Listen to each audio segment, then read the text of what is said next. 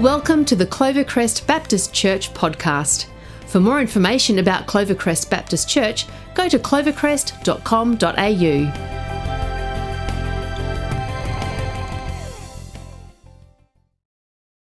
series around parables, and we're going to be focusing on a key question that we're going to keep looping back on today. And the question is this What are we prepared not to walk by? Uh, I remember it was a Thursday night uh, around 15 years ago, and uh, I was heading out for a run, which I normally would do late at night for some reason in my uh, late teens and early 20s. Seemed to like running at 9 o'clock at night. And uh, I was heading out and pretty much got all my gear ready, put on my full length skins, which is pretty much aerodynamic leggings, really, let's be honest, and probably not a sight that everyone wants to see me in today. So I decided not to wear them as an illustration, but my skinny jeans are pretty close. Um, and so I'd head out on my run, I'd have my long t shirt, have my headphones on, and uh, I'd set out on a 15 kilometer route, uh, which had a variety of flats and hills. And one of the things that I wanted to do uh, when I uh, ran was I always wanted to beat my time from the previous one. I didn't like coming up a little bit short, so I wanted to get a personal best.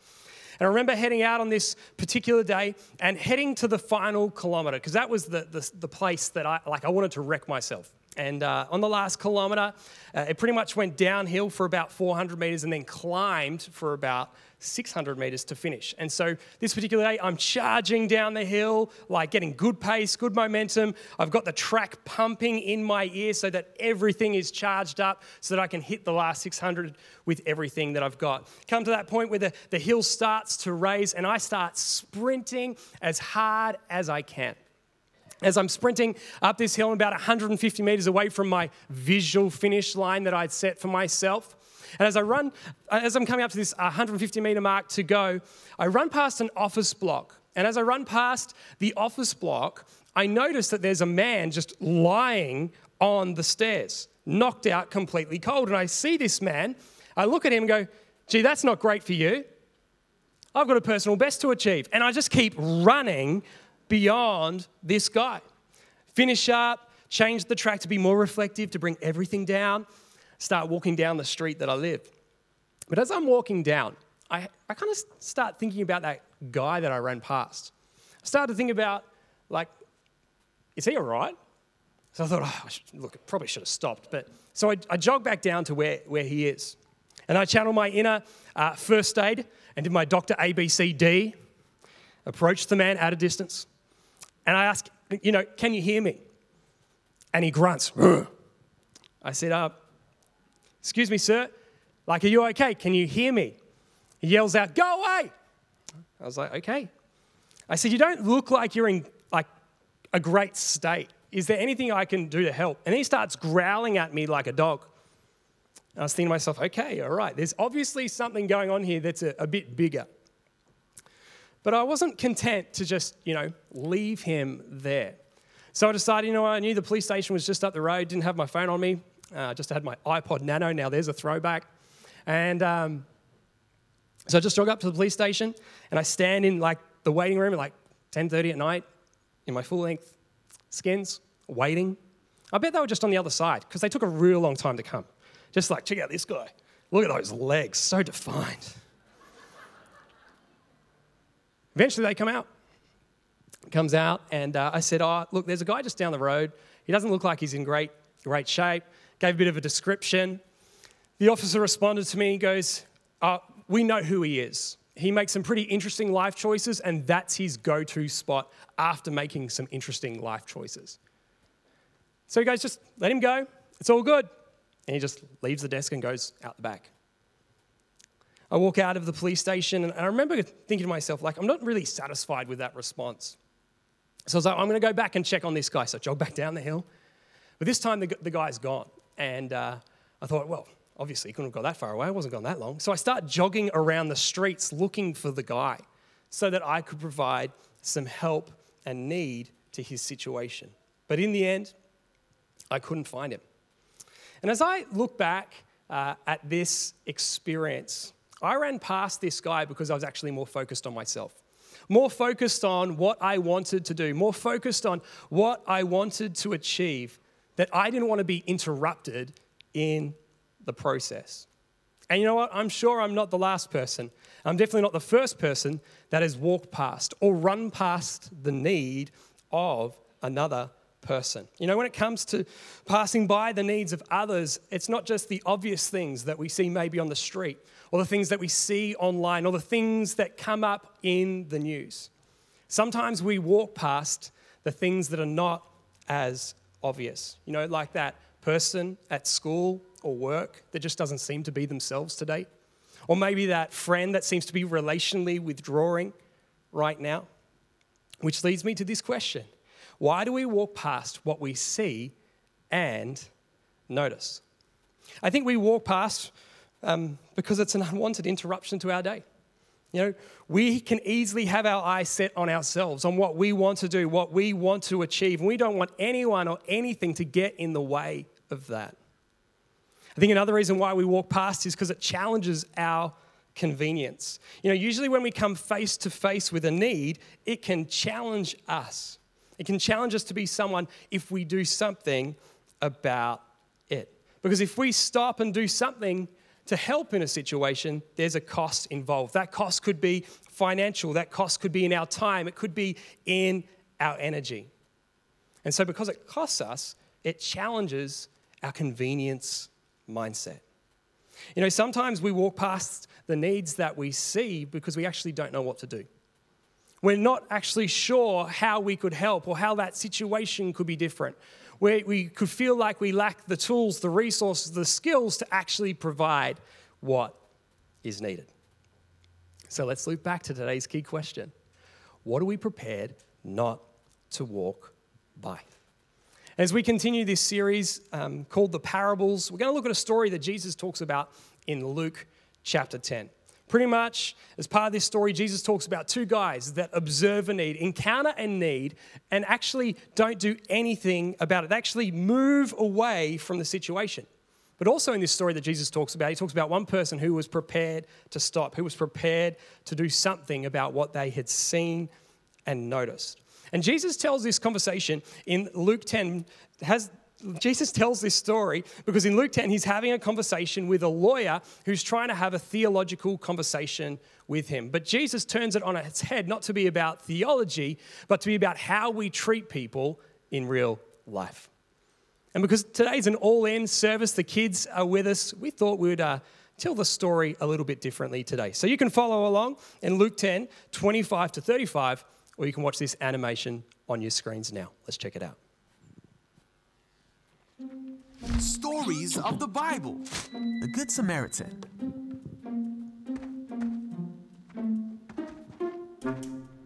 This is Jesus, who is the Son of God and the Savior of the world. You see, when Jesus was on earth, he wanted everyone to know what God thought about things. So he took every opportunity to teach people about God's heart. One day, a religious expert stood up to test Jesus by asking him this question Teacher, what should I do to inherit eternal life? what does the law say? The man answered, you must love the Lord your God with all your heart, all your soul, all your strength, and all your mind, and love your neighbor as yourself. Eh? right. All right. Do this and you will live. Wait. The man then asked, And who is my neighbor? Jesus replied with a story. A Jewish man was traveling from Jerusalem down to Jericho, and he was attacked by bandits. Ah! They stripped him of his clothes, beat him up, and left him half dead beside the road. By chance, a priest came along. Hey! But when he saw the man lying there, Ugh, yuck. He crossed to the other side of the road and passed him by. La la la la, la la la la, la la la la, whoa! Another man who worked in the temple who was called a Levite walked over and looked at him lying there. Please help. Uh, huh? But he also passed by on the other side. Then a Samaritan came along. Oh.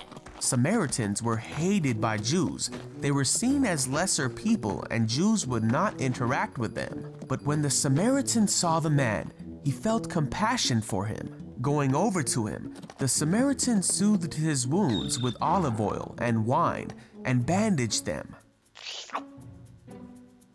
Then he put the man on his donkey and took him to an inn, where he took care of him. One room, please.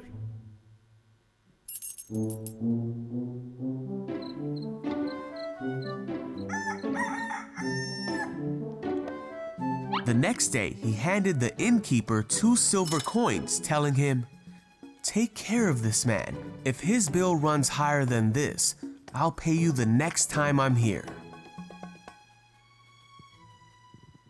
Now, which of these three would you say was a neighbor to the man who was attacked by bandits? The man replied, The one who showed him mercy. Then Jesus said, Yes. Now go and do the same.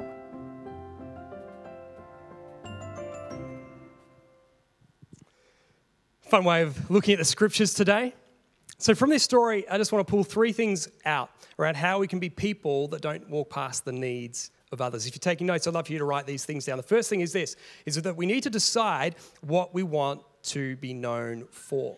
Let's zoom out for just a moment and zoom out on our lives. When people look at how we live, look at what we say and what we do, what would people say about us? Because here's what I know we are all known for something.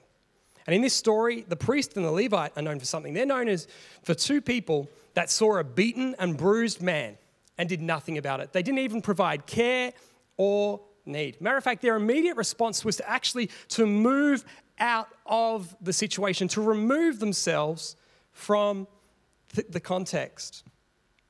Yeah, what I find fascinating in this um, passage of scripture, when you look at other translations, especially the message translation, it says this in Luke 10 30 to 32. Luckily, a priest was on his way down the same road, indicating that there was some sort of um, hope because that there was a priest walking down to this man that was beaten and bruised. But he wasn't a lucky man, this Jewish man. Because you know what? In his situation, he lied there. He was assuming that someone's going to provide care, and this priest would, pro- would provide the care, but he removes himself from the situation.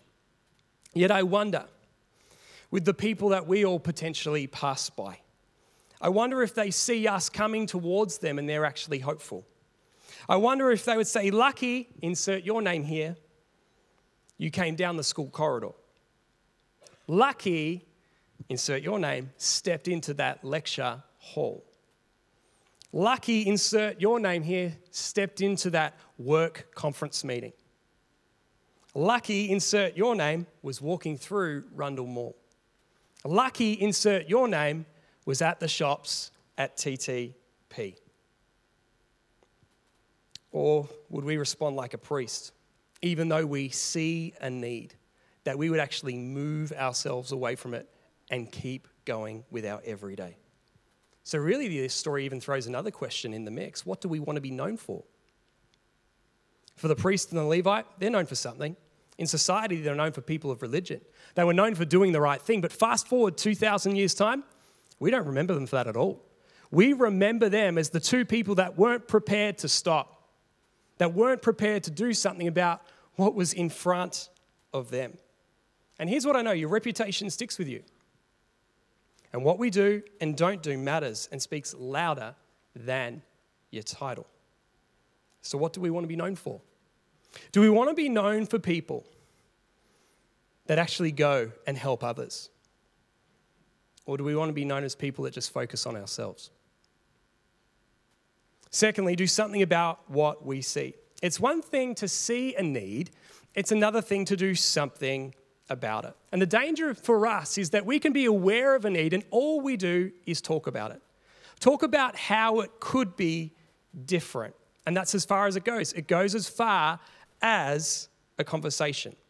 Yet, a conversation might be helpful, but it might, might, might not meet the need fully. It might inform, but that might be as far as it goes. In Luke chapter 10, we see a Samaritan who didn't just talk about meeting a need. He didn't text a friend. He didn't ask around, going, What do you think I should do? Didn't put a poll on social media around yes or no, should I help this person? No, he moved towards the person straight away. Luke 10, 33 to 35 in the message translation says this A Samaritan traveling, traveling the road came on him. When he saw the man's condition, he went out to him. He gave him first aid, disinfecting and bandaging his wounds. Then he lifted, uh, lifted him up onto his donkey, led him to an inn, and made him comfortable.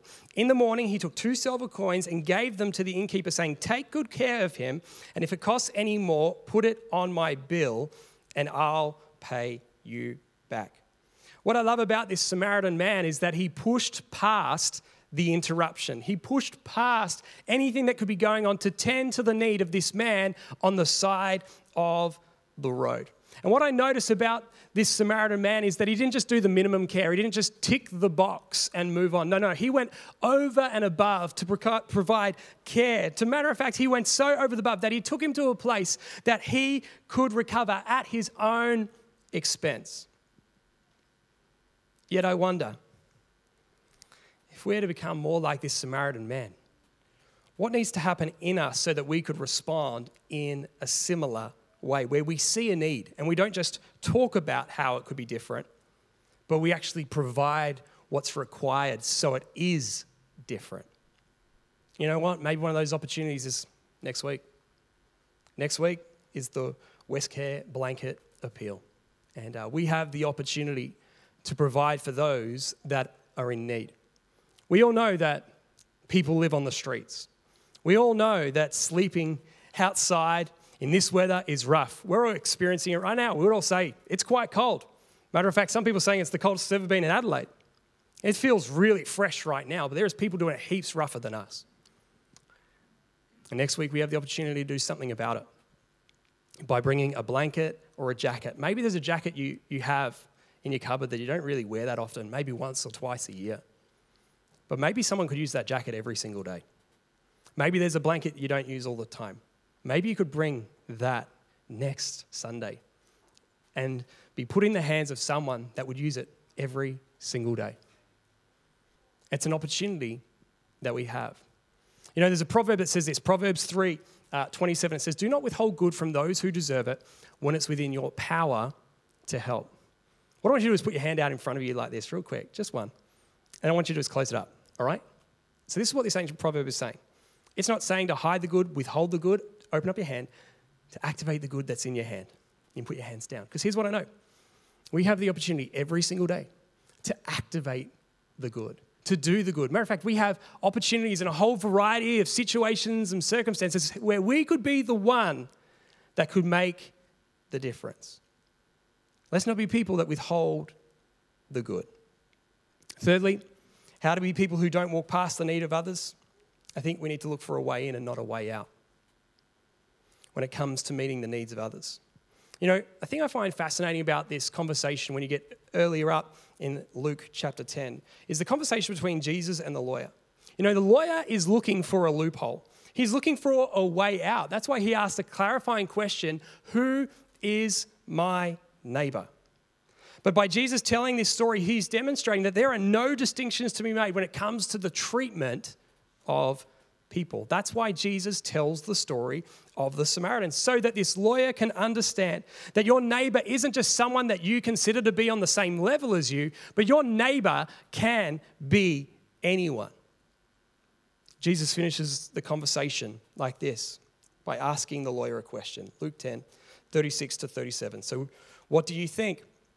Which of these three became a neighbor to the man attacked by the robbers? The one who treated him kindly, the religious scholar responded. Jesus said, Go and do the same. This is like an ultimate checkmate move by Jesus on the lawyer, like the ultimate play on the lawyer, because the answer is so obvious. But now the lawyer has to go and do the same. And he now needs to push past his own selective nature to then be the one that provides help to those that are in need. This lawyer needed to look for a way in and not a way out. Yeah, what would it look like for us to be people that look for a way in and not a way out? To not be people that might be looking for loopholes, but to actually be people that look for opportunities. So let's loop back to that question again. What are we prepared not to walk by? And what could it look like for us to be people to push past the interruption, to push past the inconvenience, and be the neighbor to someone else this week? Yet, if there's only one thing you remember out of everything that we talk about today, when we're talking about the context of meeting needs and not being people that walk past the needs of others, I want you to remember this one thing, and it's this don't just serve some, serve all. Don't just serve some people, serve all people. You know what? We can't be overly selective about who and what and when we provide need. We can just respond to the need that is in front of us.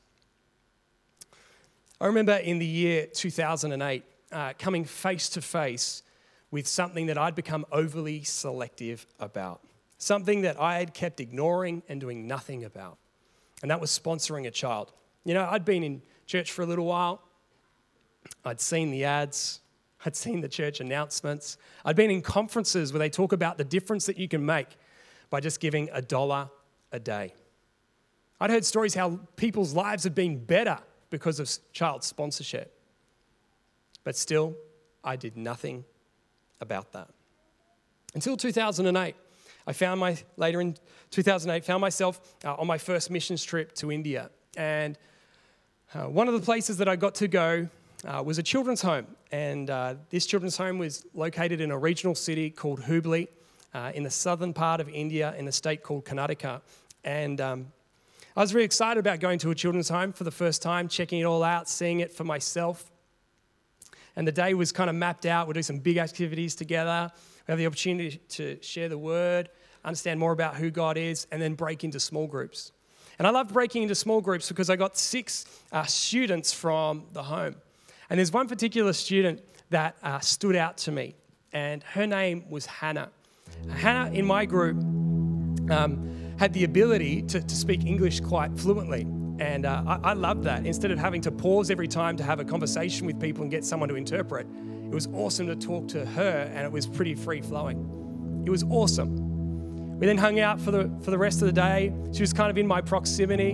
Um, it was awesome to connect with her. And I remember leaving that day, jumping on the team bus, driving back to where we were staying, and uh, just writing in my journal, like, I'm going to sponsor someone. I'm going to, I'm going to do something about it. I'm not going to walk past this anymore. Like, I've experienced these kids for myself. They're more than just a, you know, an image on a card or a, a, a person in a video of pr- promotion. They're a real person with dreams, desires, and passions. So I was like, all right, when I get back, I'm going to do something about it. Get back, go to the office of the organization we traveled with, and uh, came in and said, I want to sponsor a child today. And uh, I said, I really love the Hubli home. Is there anyone there? She said, There's 15 kids that need sponsorship today. I was like, All right. Can I see who they are? Start flicking through the cards and start recognizing all these kids that I'd hung out with, played with for a day. And then I pull out Hannah's card.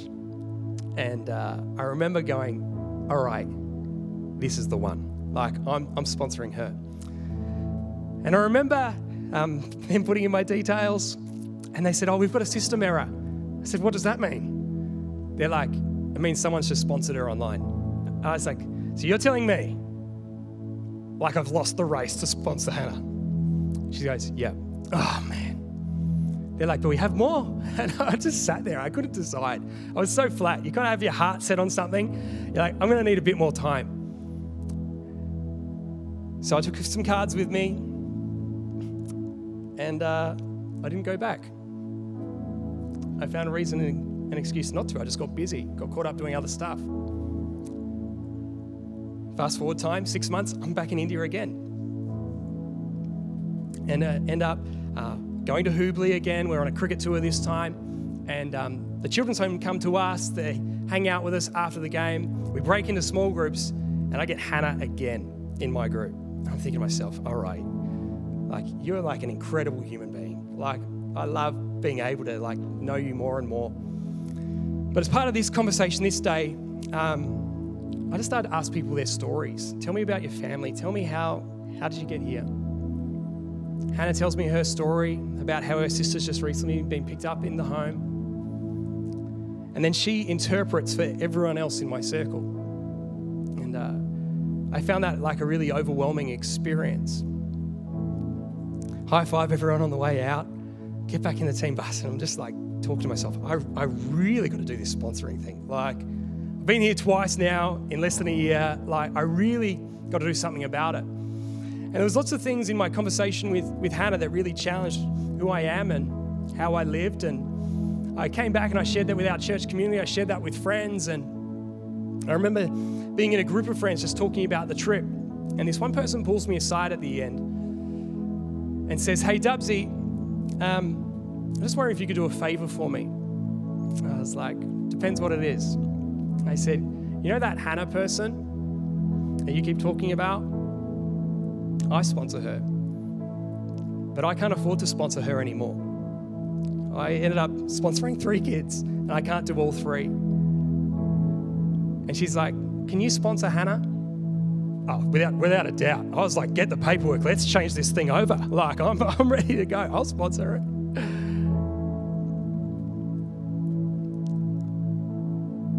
You know what? Continue to sponsor her for the next five or six years. Matter of fact, we've got a picture uh, from the last trip. I'm not looking at it because I'll probably cry. So, um,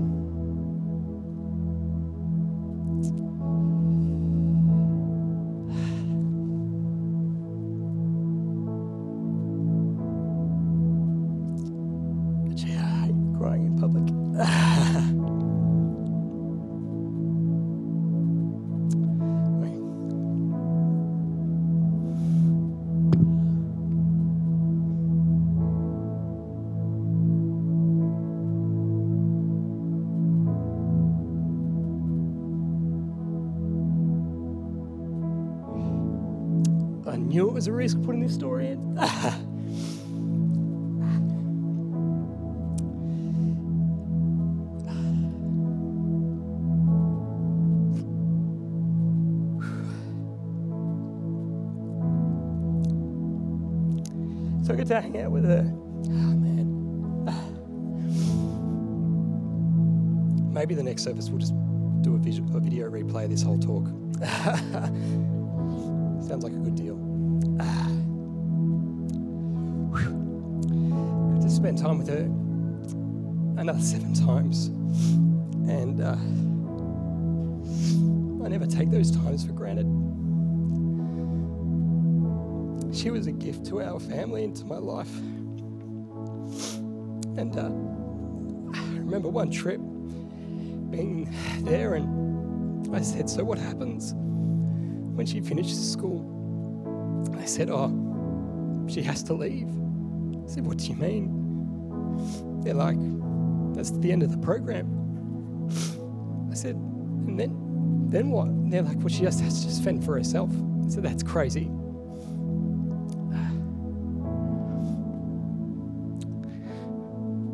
So I said, I'm going to go find out what Hannah wants to do. So I leave this conversation with the home parents and I just march to the other side of the courtyard. I said, Hey, Hannah, what do you want to do when you finish school? She goes, I'd love to get a degree in business and commerce. I was like, All right, consider it done. We'll just figure out how we do that. I don't even know how much that costs, but it's done. Walk back in. I said, I don't care how much it is. Send me the bill.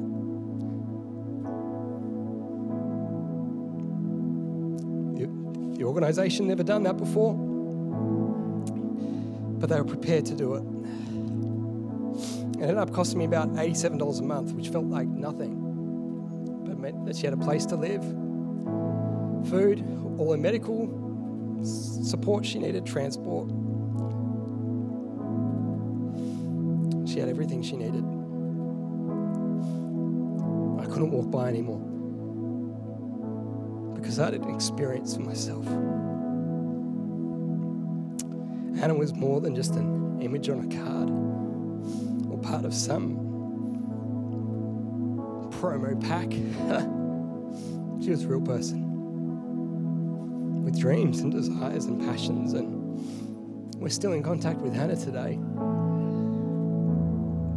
Hannah actually went on and did her master's in business and commerce because she was doing so well. We just kept paying. Married, got a kid of her own. It's because I wasn't prepared to walk by.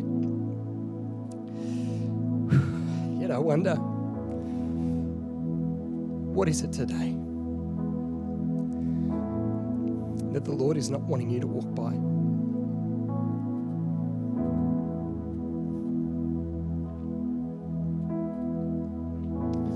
What is it He wants to speak to you about? Is it about a particular person? Is it about a particular people group? Is it about someone you know directly that you feel that's doing life lonely?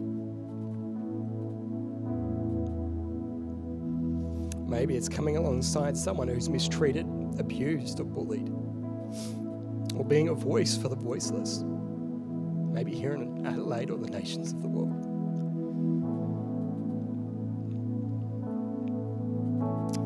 Is the Lord asking you not to walk by? How about we pray together?